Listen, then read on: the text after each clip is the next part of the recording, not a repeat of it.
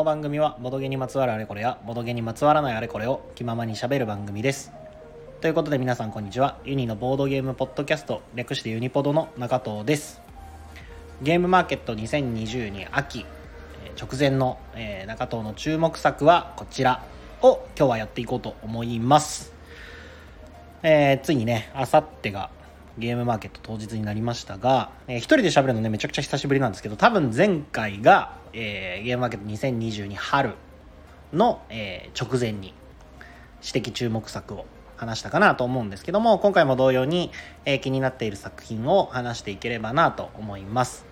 えー、とまず最初になんですけど今回ちょっとボードゲームは少なめで、えー今回は、えーとまあ、最初に紹介するものとあとはマダーミステリーをメインに買って帰ろうかなと思っているのでボードゲームは、えー、と前回に比べると比較的少なめになってしまうかなと思ってます。では早速ですね行ってみようと思います、えーまず最初ですねこれは、えー紹介しないことわけにはいかないものです。えー、と毎週水曜日の夜9時からですね、えー3時間頭がおかしいんですけど3時間生放送で、えーお送りしておりますガヤラジというものを、えー中藤もねやらせていただいてまして、えー、と菊蔵さん山さんペグさんそして中藤の4人で、えーいつもですね楽しくお話しさせていただいているまあポッドキャストというかラジオというか雑談というか、まあ、居酒屋のテンションみたいな感じで喋ってる番組があるんですけどもそれをですね、えー聞いてくださってるリスナーの方が、えまとめてくださった、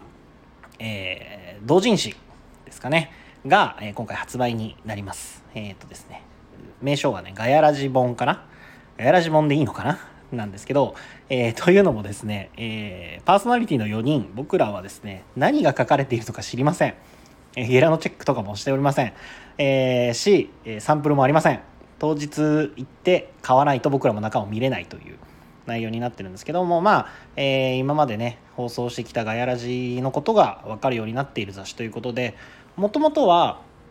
ボードゲームラジオガイドだったかなっていう本を出されているサークルさんなんですけども、えー、と前回お伺いした際に、え1冊目ボリューム1にはガヤラジはまだ始まったばかりで載っていなくてぜひ2回目お願いしますねみたいな話をしてたんですけどなんとまさかの別冊での特集ということで、えー、と今回出るそうです。えーとですね、ブースがですね、え2つありまして2つもあるんですよねそれもすごいなと思うんですけども、えー、とまず両日エリアの A38 で、えー出されてます、えー、10日祭というさ、えーさ合同サークルさんですかね。で、えー、とまず取り扱いがあります。東賀祭さんは、えーとまあ、書籍だったりとかグッズだったりとかを、えー集めて出されているエリアでいろんなサークルさんの作品が手に取れるようになっているそうです。そちらでですね今回のこのガヤラジ本も、えー、と取り扱いがあるそうです。でもう一つがえっ、とボードゲームあのボードゲームが遊べるオムライス屋で有名なくるまりさんが、えーブース出されてます、えー、と土曜日ヌの11ですね。土曜のみになるんですがヌの11のくるまりさんのブースでも、えー取り扱いがあるようです。で今回はですねゲームまで買っていただいた方には、えーとどうやらあの某チョコレートについてくるシールなんだっけなあれ名前忘れちゃった。あのシールみたいな、えー特製のステッカーがついてきたりとかあと10日採算限定ではあるんですけど、えー、とプラス500円で、えーストラップがいただけると。いうことらしくてですねあのまず僕らが絶対に欲しいので僕らの分は残しておいていただきたいんですがぜひね、えー、とこれを機にガイラジオ聞いてみたりとかガイラジ聞いてる人とかぜひお手に取っていただければなと思っております、えーちなみにあのガイラジのメンバーにはね一切あの金銭等のやり取りは発生しておりませんので、えー気兼ねなく購入していただければと思います。まずこれですね。であとえっ、とこれはもう僕すでに遊んでいて、えー注目作が、えー、と気になっている作品というかこれはぜひ、えーとまあ、興味のある方はあの見に行って私有していただいたりとか作品聞いていただき見ていただきたいなという作品がいくつかあるのでご紹介します。えー、とまず両日ですね、えー、と絵の39で出されておりますパタタイカさんというブースの、えゴールフォートという作品です。えっ、と、作品紹介はですね、もうコマだけで遊ぶボドゲって書いてあるんですけど、写真がもう木駒にコマがずらっと入ってるだけのものになるんですが、えー袋なし、ついたてなし、カードなし、本当に木駒だけで遊べる、え作品で、3人から5人。で、30分から45分って書いてあるんですけども、場合によっては1時間とかかかるかもしれないです。えっ、と、テーマは、まあ、スリランカのゴールフォートという貿易拠点になった場所に、え灯台を建てましょうというテーマになってるんですが、えっ、ー、とね、プレイ感で言うと、こう、宝石のきらめきチックなっていうとあれなんですけど、こう、えっ、ー、と、手元にある資源を獲得したり交換したりしながら、え東大の材料となる、えものを獲得していってその材料を3つ集めたら勝ちっていうだけのゲームになってるんですけどもルールねむちゃくちゃシンプルなんですよ。で本当に記号間も5種類しか入ってないんですけどそこで生まれるこうバチバチなやり取りがねあのたまらないので説明がちょっと下手なんですけど、ぜひね、あのゲーム遊んでいただきたいなと、あの、今これ出すみたいなゲームなんですけど、だからこそ、個人的には遊んでみていただきたいなと。えっ、ー、と、古いユーロゲーが好きな方とか、あとは結構、まあ、対人攻撃ではないんですけど、お茶会って言って赤い立方体のキューブを相手に差し出すことで、お茶会しましょうって言うと、まあ、半ば強制的に相手から物品を奪えるんですけど、そういうちょっと攻撃要素みたいなのがあるんで、えっ、と、まあ、昔のアメゲーみたいな感じのものが好きな人もどうかなと思ってますので、なんかすごくシンプルなんだけど、こう、バチバチした、遊んでると黙ってしまうみたいなゲームがお好きな人にはぜひ手に取っていただきたいなと思っております。これはねもう激推しの作品になってます。で続いてがですねえっ、ー、と両こちら日曜日のみですね。日曜日の「ぬの、えー、02」で、えー、ブース出されてますゴミ国際さんの、えー、眠れない夜の色という作品になります、えー、こちらですね、えーとゲームのシステムというか雰囲気で言うとまああのパーティーゲーっていうほどではないんですけどこう勝利を競うゲームというよりはコミュニケーションゲームみたいな感じでみんなでワイワイしながら遊んでもらうゲームになるのかなと思うんですけどもコンポーネントがねむちゃくちゃこだわっていて、えー、すごくおしゃれにね遊べるゲームなのでぜひ実物を見ていただきたいなと思うんですけどもゲームの仕組みで言うとえっ、ー、とまあ親と子に分かれるんですけど親はえーとまあ、ある特定の色を指定されるのでその色を、えーと、子に当ててもらう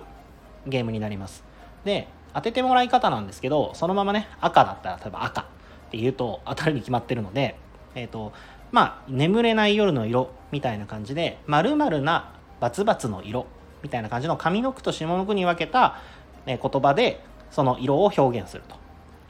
ただし、え、最初に伝えるのは下の句のみですね。今回だと夜の色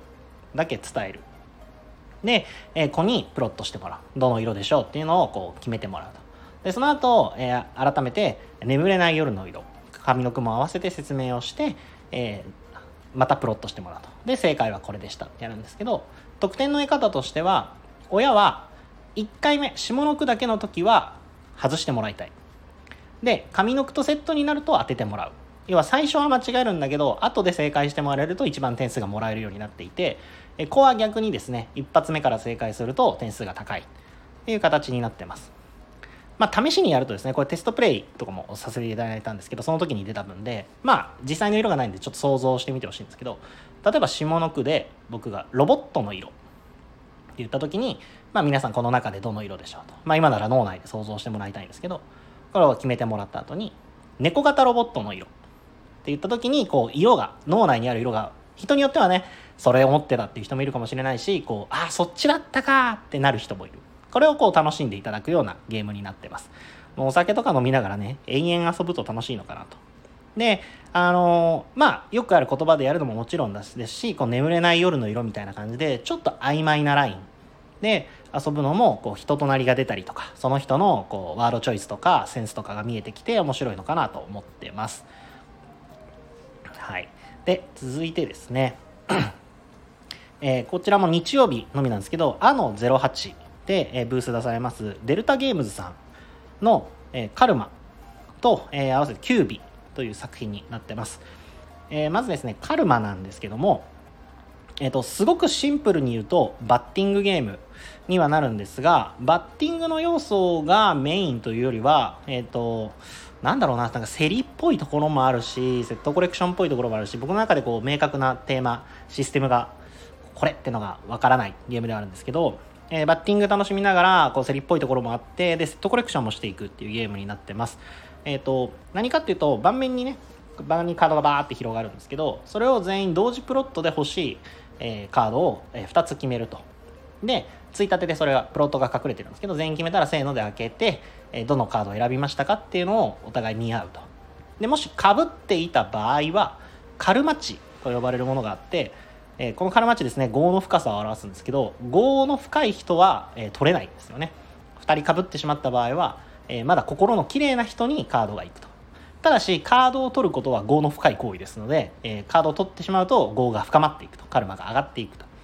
こういうふうにここが競りの部分になるんですけどじゃあ、えカルマッチ低い方がいいじゃないかってなるんですけどもえっ、とゲームが終わった時ですね。ゲーム終了時にカルマッチが一番低かった人っていうのはあの心が綺麗すぎる。要は神に近すぎるみたいな感じで、えー、減点を食らってしまうんですね。なのでゲーム全体を通して言うとカルマッチを上げなければいけないけれど、えー、カードを獲得するためには、カルマッチを避けておかなければいけないっていう部分がここはちょっと競りっぽいというか、えー、どれぐらいのものを取りに行こうかなって悩ましいところ。でえーと、カード自体はですねいろんな種類のカードがあって例えば集めれば集めるほど点がもらえますよとか、えー、この1セット取ると何点ですよとか1枚取るだけで何点ですよみたいないろんな効果があるタイプのセットコレクションを楽しめるというゲームになってます。もともとはですね3から5人で遊べるゲームだったんですけど今回のゲームマに合わせてね2人用のルールが、えー、追加されたらしくこの2人用のルールもね遊ばせていただいたんですけどこれがねまたいい調整が入っているというかで3人で遊んだ時と4人で遊んだ時と5人で遊んだ時でちょっとプレイ感が変わるんですよね。5人で遊ぶともうバッティングの面白さを最大限味わえるというか。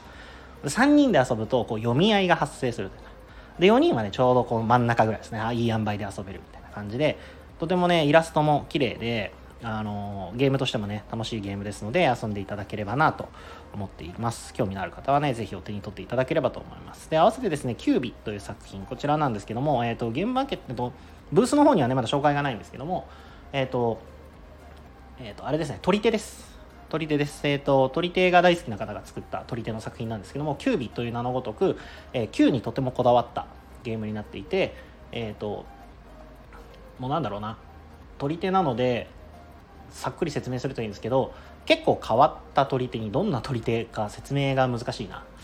になってます。あの、まあ、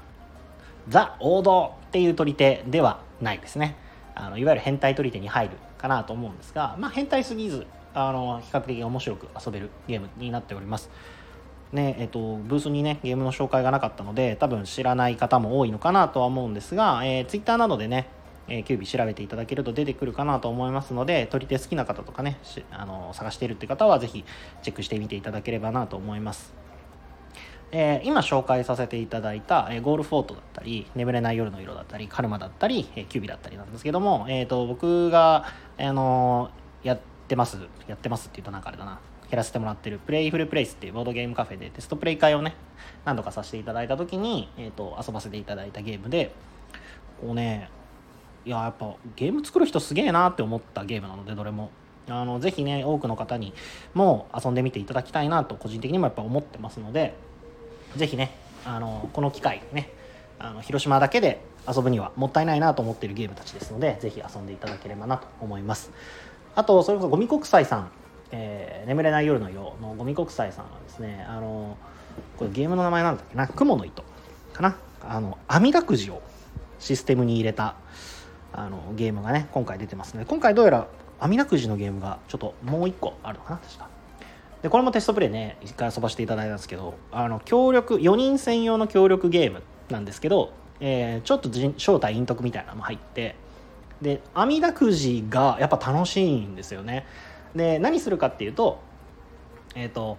自分の陣営が得するように網だくじを作りましょうっていうゲームなんですけどあの交互にこう線を引いていくというか配置をしてカードカードを配置することで網だくじを作っていくんですけどただ、えーと、どこにゴールがあるかだったりとかがわからないんですよ。なのであのー、そこに置いたのは果たして正しかったんだろうかとか結構ねアブストラクトチックな楽しみ方もできるというかあの遊び方によっては結構なこう重厚感のあるようなゲームになったりもするのでちょっと変わったシステムでね遊んでみたい方とかは、えー、ぜひねチェックしてみていただけるかチェックしてみていただければと思います。久しぶりすぎて噛むな今日。はいこんなところですね。で、えー、じゃあここからは僕が今回、えー、予約している作品についてえーと、ご紹介していこうかなと思います。すごいなもう15分経ってるんですね。えーと、まず最初に、えーと、今回多分一番最初に予約したのは、えー、別府サイさんとおいしいたにしさんが、えー、合同のブースで出されているフレンチタロットデックですね、えー、2種類とも予約させていただいてます。えっとまあもともとトランプで遊んだりとかするのはかなり好きででタロットも、えっと、遊べるよっていうのは知ってたんですけど、えっとまあ、タロットを持っていなかったりもしてで今回僕のデザイナーさん好きな方結構いるんですけどあのゲームデザイナーではなくてイラストのデザイナーの方あの特にボードゲームに携わる方で好きな方たくさんいるんですけども、えー、僕の好きなねお二人がそれぞれタロットデックを出すということでこれは買わなきゃいけないだろうと、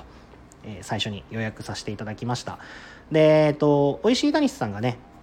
フレンチタウトのあの遊べるゲームの仕方とかも漫画で出されているので、えー、ぜひ読んでいただければなと思うんですけども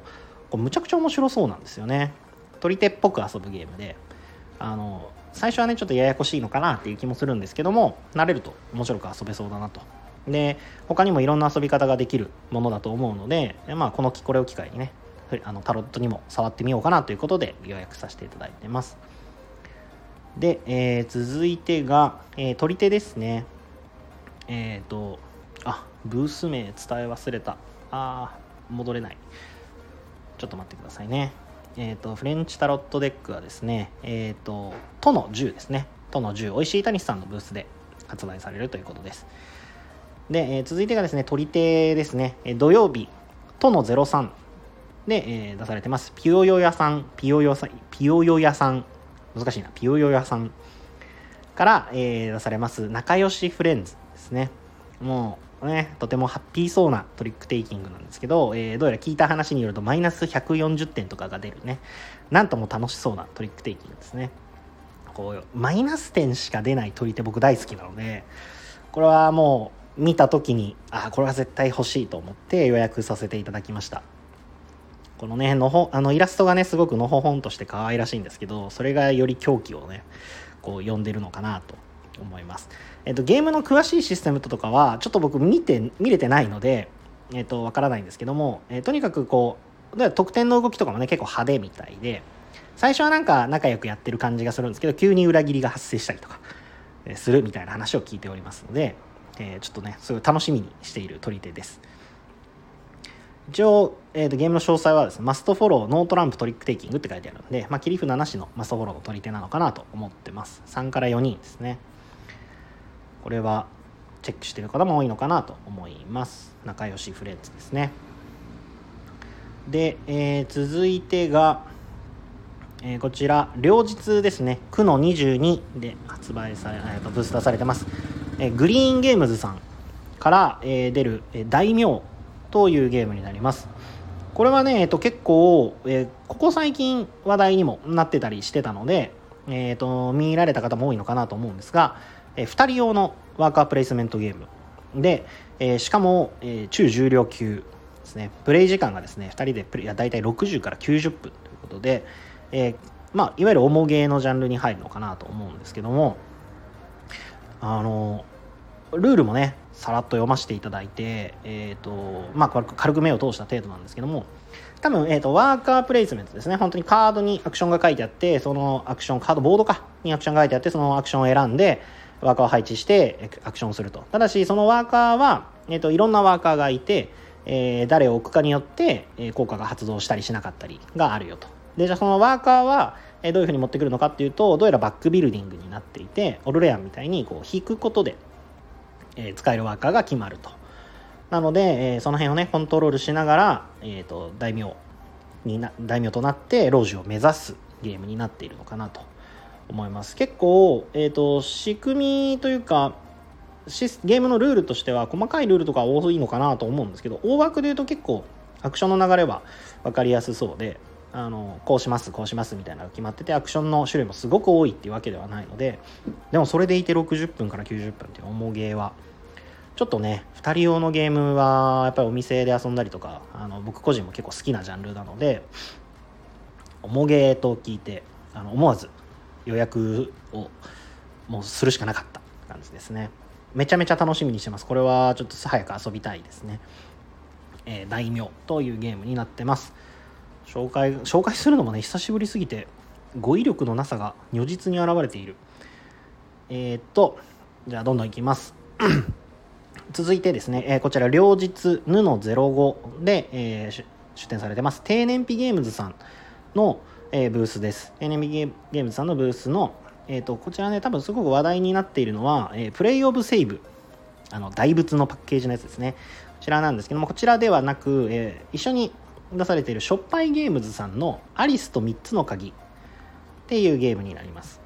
えーと、こちらですねあの家にある持っているトランプのデッキを使って遊ぶ、えー、協力ゲームになっていて、えー、先ほどもね言ったんですけど僕トランプとかで遊ぶの結構好きなので、えーと、トランプを使って遊ぶゲームなのでこれはちょっと気になるなと思って予約しました。詳しいルールとかは読んでません。あ予約しましたって言ったけど俺これ予約したっけ？してないかもしれない。後でしておこうかなですねで、えっ、ー、と、しかも協力ゲームなので、1から4人で遊べる協力ゲームでトランプを使うということなので、まあなんか取り回しすごい良さそうだなと思って予約させていただきました。あの、デザインもね、可愛くて、で、コマ、鍵のね、コマもついてたりとかして、可愛い感じなので、ちょっと楽しみにしています。はい。えー、定年日、えー、リューズの05の定年日ゲームズさんにありますアリスの3つの鍵ですね。で、え、ー、と、予約はしてないんですが、え、ー、と、まあ、気になっているゲームですね。実際物を見てみたいなと思っているゲームがあといくつかありまして、えー、土曜日、地の17、ゆかいはんさんにあります、えー、ギャル短歌七七っていうゲームですね。あの、もうタイトルで全てがわかるゲームになってるんですけども、えー、ギャル語で短歌を作るという感じですね。ギャル短歌を作る、えー、歌会ゲームなっていてえっ、ー、とこれはね面白いに決まってるでしょうっていうゲームですね。あのもう説明不要ですよね多分ね、えー、ギャルマインドカードっていうのがあってそれを組み合わせてバイブスぶち上げなギャル単価を作るっていうゲームになってます。はいこれもねえっ、ー、とまあ予約はちょっとまだしてないんですけど予約できるのかな？できそうだな、まあ、公式からできそうだなこれもちょっとね、あとで予約しようかな。気になってる作品です。はい。ギャル短歌七七ですね。で、続いて、えっ、ー、と、結構これも話題になったのかな？あの、ジャンルとして面白いというか変わってんなと思ったので、気になってます。えっ、ー、と、土曜日のイノ37のパチスロシュミレーター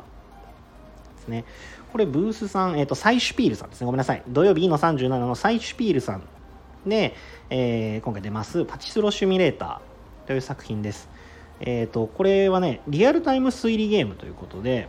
パチスロがテーマなんですけど、えー、全部でね、6個のこうできる山があるんですけど、その6台、要は6台のスロットの設定を見抜くっていう推理ゲームになっているそうで、あのー、某ね、あの、ジャグなんたらみたいなパッケージのね、絵なんですけども、なんか設定20枚のカードで構成されてる山札が6つあって、えー、それぞれの山札のカードの構成が設定によって違うと。でそのカードとかを見ていきながらどの台がどの設定なのかを推理していく。というゲームになってるみたいです。で、えーと、完全に推理ができなくてもこう大枠のねで制限時間が決まっててその制限時間で解かなきゃいけないんで、えー、本当しっかりと根を詰めて解くっていうのももちろんできるかもしれないんですけど、えーと公式にね書いてあるんですけど大量のデータから大雑把にそして素早く観察する推測するゲームになってるそうです。紙ペンゲームっぽいんですけどね。これも面白そうだなと思って推理ゲームも大好きなのでこれはねぜひちょっと実物を見たいなと思ってます。あこれも予約できるんだな。これもちょっと後で見ておこう。はい。パチスロシミュレーターでした。で、えー、続いてですね土曜日との15ですねえっ、ー、とドヤゲームズさんの、えー、メンヘラおじさんメッセージです。えー、前作のね、おじさんメッセージは、えっ、ー、と、お店にもね、置いてあってあの購入させていただいたお店にもあるんですけども、それの拡張ということで、えっ、ー、と、メンヘラのおじさんが現れるということで、まあ、こういう拡張はね、大体面白いのでね、ちょっと入手したいなと思っています。ただ、えっ、と、おじさんメッセージ自体が思っている以上に、えっ、と、こう、明るい日中に遊ぶのは遊んでる人たちが恥ずかしそうになるっていうところもあるのでこれはぜひねあの暗くなってからこう二次会とかでねぜひ遊んでほしいゲームかなと思ってますめちゃめちゃ面白いんですけどね、ただこれであのキモいキモい言われて顔が暗くなっていく男性の方もたくさん見てきましたね。あのゲームとしては褒め言葉なんですけど やっぱり言われると心が痛むんでしょうかね。これがうまいって言われるとなんかへこんじゃうんですけど。はい。あのおじさんメッセージではね。とても面白いゲームなので、え、このメンヘラおじさんメッセージもとても気になっています。はい。えっ、ー、とで、えー、最後ですね。ブースの、えー、ページはあるんですけど作品とかないんですけどもこちらも、えーと、まだ遊べではないんですけども、えーと、お店にちょうど今日届きましてえーと、両日スの14でブース出されてます。あのファントイボックスさんですね。あの実在するアイドルグループの方のブースになるんですけどそこから出ている、えシャープですね、ハッシュタグ押し集め、押し集めというゲームです。えー、これはね、一応もう現物が手元にあって、まだ遊べてはないけど、ルールも読ませていただいたんですけど、えっ、と、やることはですね、基本的に神経衰弱なんですけど、えー、実際のね、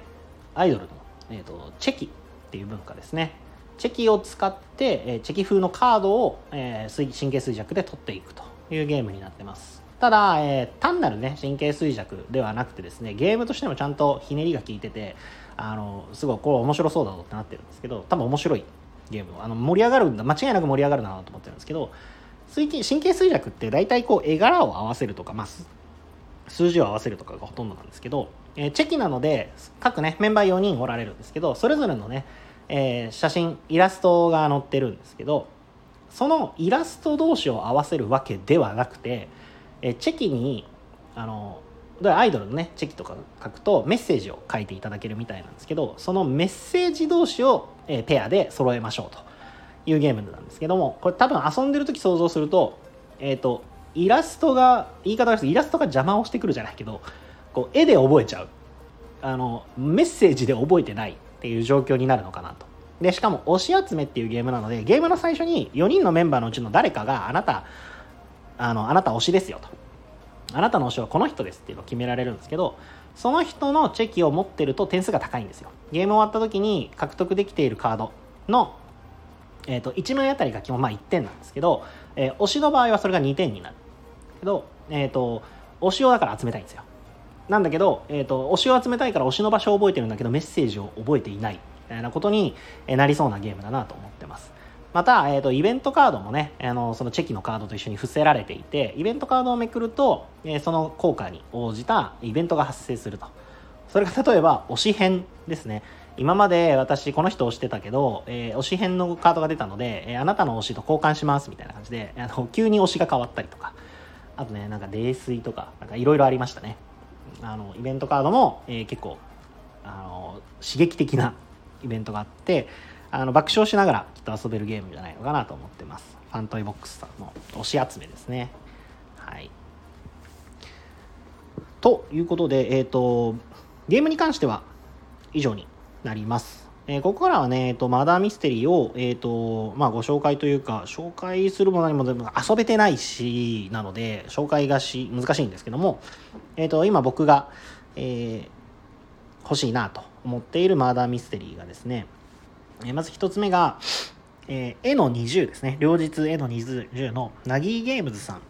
から出ます、えー、女流作家殺人事件、バラの女王と沈黙の金書というマーダーミステリーですね。こパッケージがめちゃくちゃ可愛いんですよね。えっ、ー、と、まあ、2から3時間で4人プラス GM 必須ということで、えっ、ー、と、まあ、19世紀中期を舞台にした、えっ、ー、と、殺人事件で、えっ、と、まあ、ある女流作家が亡くなって、点々点みたいな感じのものになっているそうです。えっ、ー、と、パッケージがね、本当に可愛くて、見た目でまず気になって、内容を読んで面白そうでっていう感じですね。え女流作家殺人事件バラの女王と沈黙の金書です。で続いてが、えーと、両日佐の11双子のライオン堂書店ミステリー計算の、えーと、メタフィクションマーダーミステリーモーテルノーバディというゲームです。あのこのゲームを遊んではいけないっていうキャッチがね結構目にした方も多いのかなと思うんですけども。もうね楽しいマーダーミステリーだよ。絶対に遊んでねすごく面白いよって書いてあるのがあのもう逆に怖い。なんか、えーと、メタフィクションなのでそのマーダーミステリーっていうものを逆手に取ったマーダーミステリーなのかな？全然わからないんですけどあのマーダーミステリーを遊んだことない人はしない方がいいよみたいな感じなのであの経験者だからこそ楽しめるマーダーミステリーなのかな？なかなと思ってます、えー、プレイ人数は4人で、えーと、ゲームマスター GM さんはいらないと。不要ですと。で大体プレイ時間は150分ぐらいということですね。これもねちょっと早く遊んでみたいなと思っております。で、えー、続いてがですねえー、と両日背の17ですね。えー、マーダーミステリー、ライの教授の知る、あ、ごめんなさい、えー、両日背の17、リリビンボックスさんから、えー、発売されます、マーダーミステリー、ライの教授の知る未来の教授の死。という、えー、舌を噛みそうなタイトルですね。ライの教授の知る、未来の教授の死。ということで、えー、どうやらタイムマシンが登場する近未来 SF ミステリーで、ゲームマスターは不要。え、ー、と、プレイ人数は5人で、だいたい150分程度というものになってるそうですね。こう未来の2032年が舞台の、えー、マーダーミステリーになっていて結構ねこれもあのパッケージがかっこよくてですねしかも僕そのタイムマシンみたいなのすごい大好きなんですよねタイムリープものとか結構好きでこう、まあ、どんなゲームになってるのかなっていうのは楽しみなので、えーと、ぜひ遊んでみたいなと思っております。そしてですね最後ですね。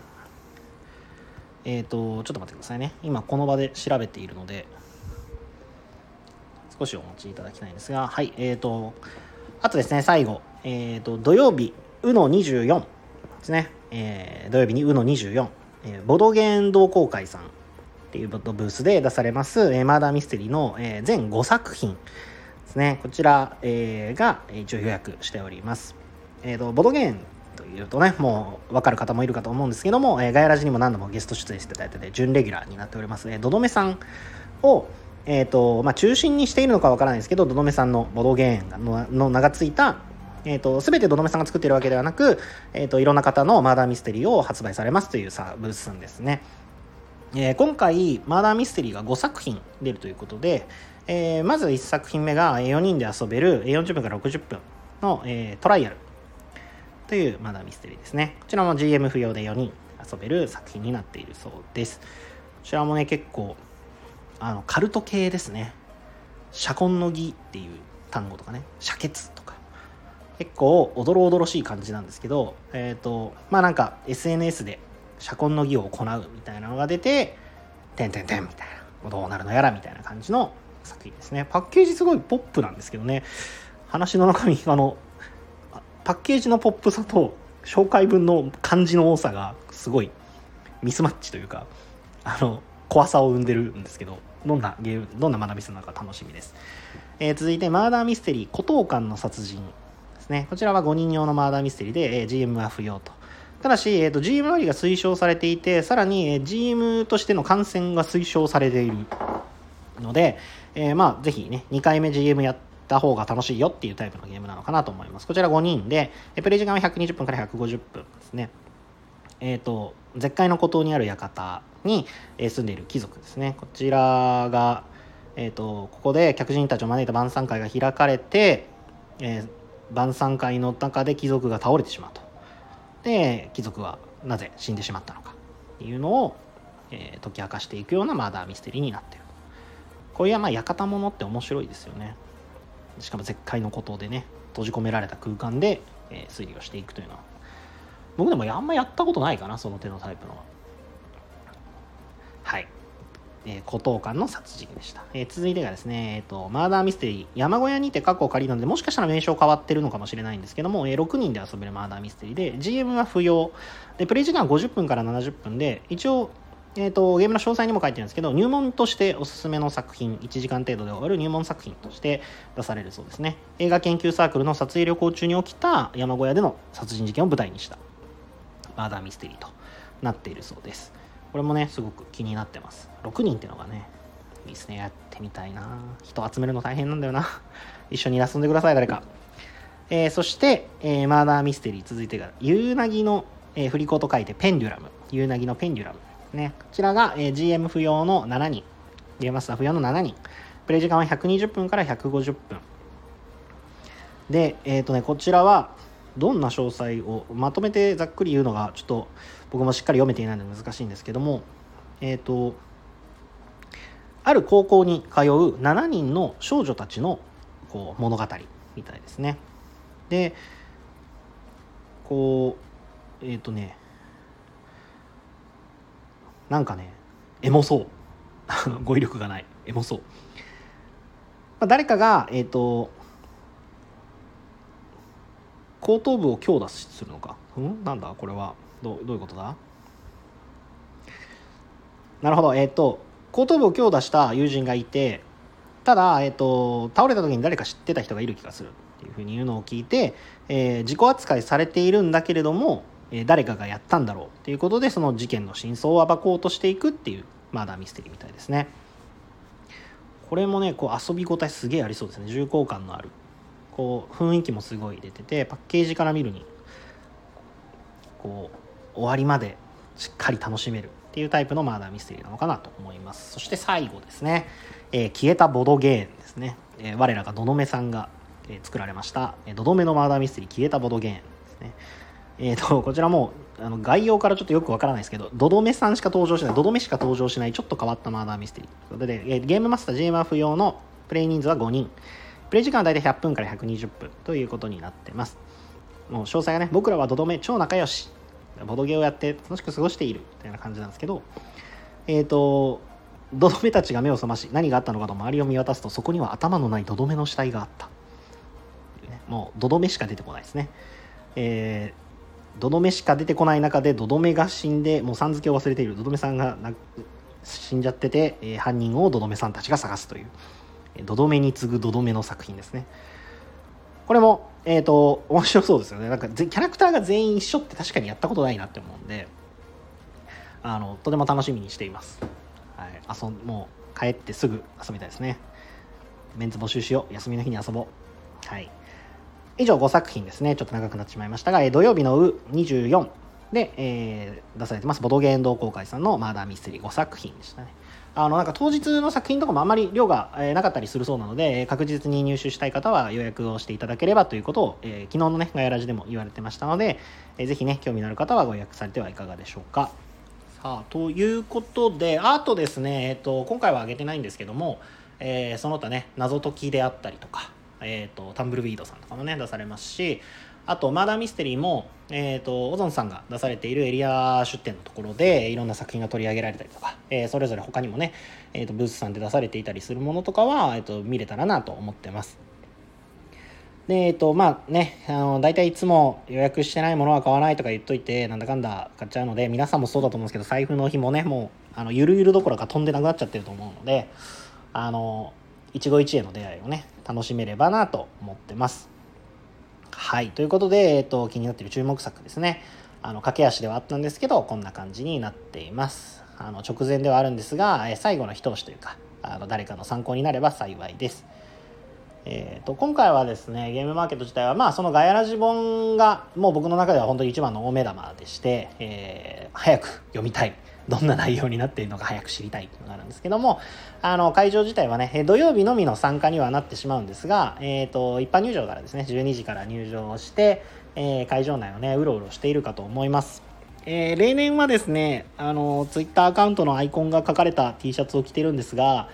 えー、日頃のね不節制がたたってちょっと T シャツがパツパツになってしまいましてちょっと着る見るに耐えかねるあの状態になっておりますので今回は多分ガヤラジの T シャツを着ているか、えー、お店のエプロンを着ているかだとは思うんですけどもあの中東らしき人を見つけたらねあのぜひ気軽に声をかけていただければと思います。あのとても嬉しいです。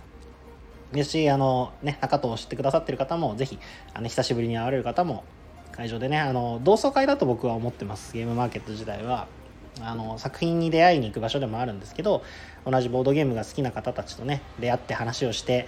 でこうね久しぶりとか元気にしてましたとかっていう話をしながら楽しめる場所だと思ってますので是非ね気軽に話しかけていただいてあのゲームマーケットをね僕1日しか今回参加できないのであの濃い思い出にできればなと思っておりますのであの行かれる皆さんもねあの急に寒くなってきたので体調にだけはちょっと気をつけて当日お会いできることを楽しみにしております。ということであっという間の40分ですね。えー、今回は、久しぶりの一人喋りでした、えーと、ゲームマーケット2022秋。えー直前の中藤が気になっている注目作ということでした。次回一人で喋るのはまた次のゲームマ前かな。あの何かあれば喋ると思いますのでまた聞いていただければ幸いです。それでは皆さんね是非ゲームマーケットでお会いしましょう。さようなら。